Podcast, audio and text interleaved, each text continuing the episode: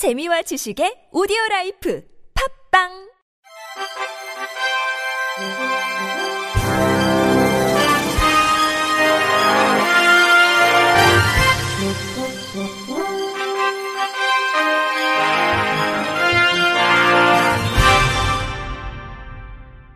청취자 여러분 안녕하십니까? 4월 9일 목요일 KBIC 뉴스입니다.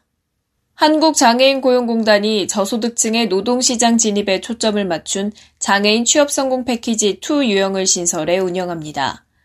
장애인 취업성공 패키지는 장애인의 구직 역량 진단을 시작으로 직업 능력 훈련, 집중 취업 알선 단계로 이어지는 통합 취업 지원 서비스로 취업 후에도 근속 기간에 따른 성공 수당을 받을 수 있어 호응도가 높은 프로그램입니다. 기존 사업인 원 유형은 만 18세에서 69세 장애인이면 누구나 참여 가능하며 새롭게 신설된 투 유형은 중위소득 50% 이하의 장애인을 대상으로 운영합니다. 투 유형은 개인별 장애 특성과 역량에 맞춘 상담을 강화하고 조기 취업이 가능한 신임 경비 교육 등 직업 훈련을 확대했습니다. 또한 보다 안정적인 구직 활동을 위해 최대 3개월간 월 30만 원의 구직 촉진 수당도 지원됩니다.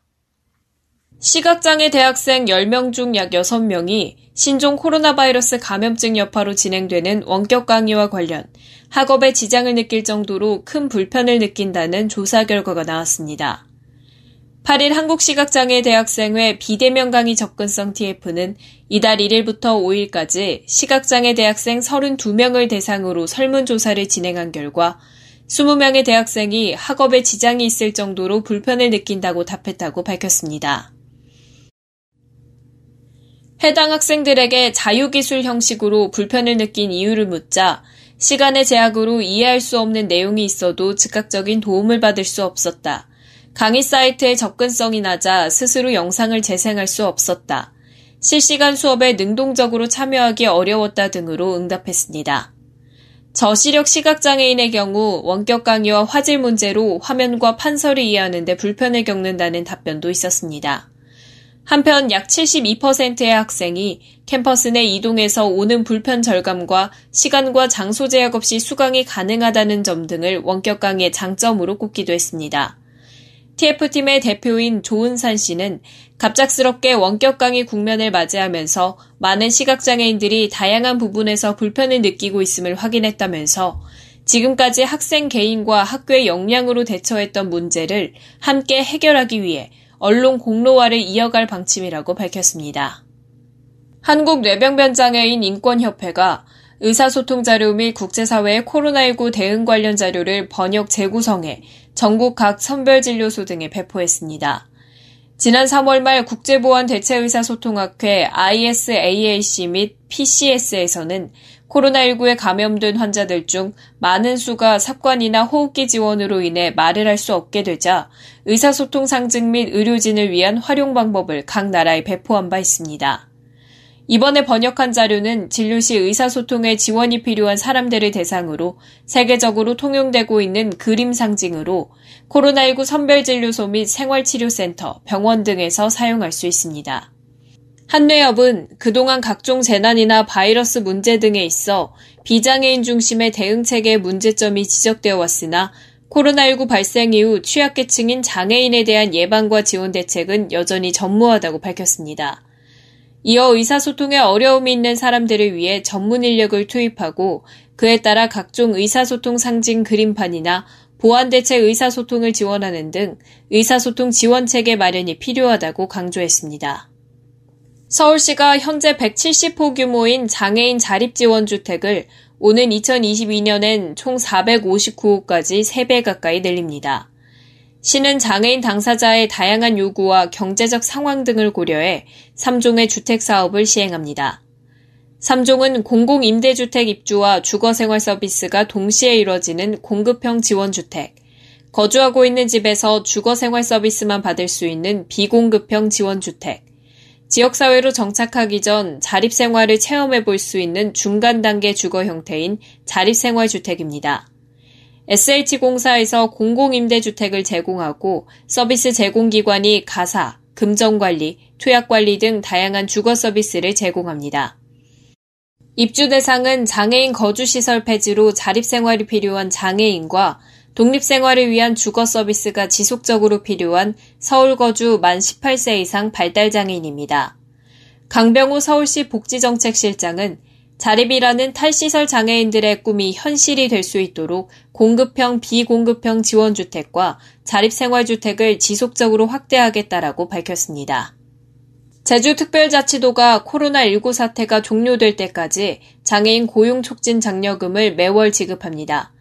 올해는 195개 업체에서 일하고 있는 장애인 근로자 710명을 대상으로 고용촉진 장려금 34억 3,300만 원을 지원할 계획입니다. 지원 대상은 5명 이상 50명 미만 사업체로 장애인 고용 3개월 이상 경과, 최저임금법에 의한 최저임금 이상 지급 등을 충족해야 합니다. 해당하는 사업체는 장애인 근로자 근로계약서와 근무 상황부, 임금대장 등을 구비해 사업장 소재지 읍면동 주민센터에서 신청하면 됩니다. 경기도 시흥시가 해외에서 들어오는 인천국제공항 입국자의 격리 이송을 위해 장애인이 이용하는 장애인 콜택시 희망 네바퀴 차량을 사용해 논란이 일고 있습니다. 장애인 콜택시를 운영하는 시흥시 도시공사는 지난 3월 31일부터 인천국제공항을 통해 들어오는 입국자들의 격리 이송을 위해 희망 네바퀴 차량 두 대를 배치해 운영하고 있습니다. 문제는 장애인 콜택시 이용 당사자인 장애인들의 의견을 듣지 않았고 면역력이 약한 중증 장애인이 불안할 수밖에 없음에도 안전과 관련된 설명이 없었다는 점입니다.